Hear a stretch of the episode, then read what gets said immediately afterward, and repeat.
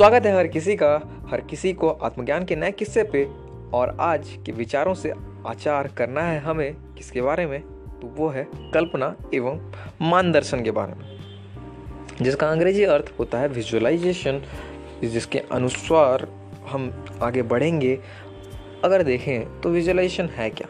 Visualisation एक प्रकार, एक सबकॉन्शियस छोटी सी मेडिटेशन समान है। मेडिटेशन माने ध्यान। अब आगे चलते, इसके बारे में हम थोड़ा विचार करेंगे। विजुअलाइजेशन कैसे करें? या फिर विजुअलाइजेशन का सही तरीका क्या हो सकता है? विजुअलाइजेशन क्यों किया जाता है? ये कुछ सवाल आएँगे। विजुअलाइजेशन करने का मेन मोटिव जो देखें तो ये है कि हम कोई काम तो करना चाहते हैं। हाँ नो डाउट कि भगवान का नाम लिए हाँ उसको शुरू भी कर लिए।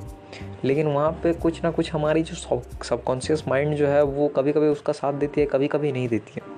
लेकिन उसको हम जब प्लान कर लेते हैं, उसको जब हम प्री प्लान कर लेते हैं कि हाँ ऐसी होनी चाहिए, हमारी जो वर्किंग या फिर हमारा जो काम जो हमें करना है, वो ऐसी होनी चाहिए।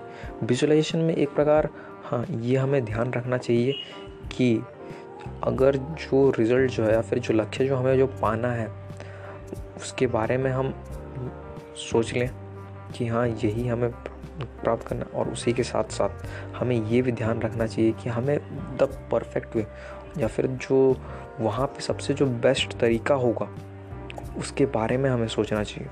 यानी कि हम जो काम जो कर रहे हैं, उसको हम बेस्ट तरीके से कैसे वहाँ पे निपटा सकें या फिर कर सकें, उसके बारे में हमें ध्यान देना चाहिए। इसी के साथ साथ आगे मिलते हैं नए पॉडकास्ट पे। इंग्लिश वार्तावली या फिर इंग्लिश टॉक्स के लिए आप ट्यून इन कर सकते हैं इनटू द स्पिरिचुअलिटी टॉक्स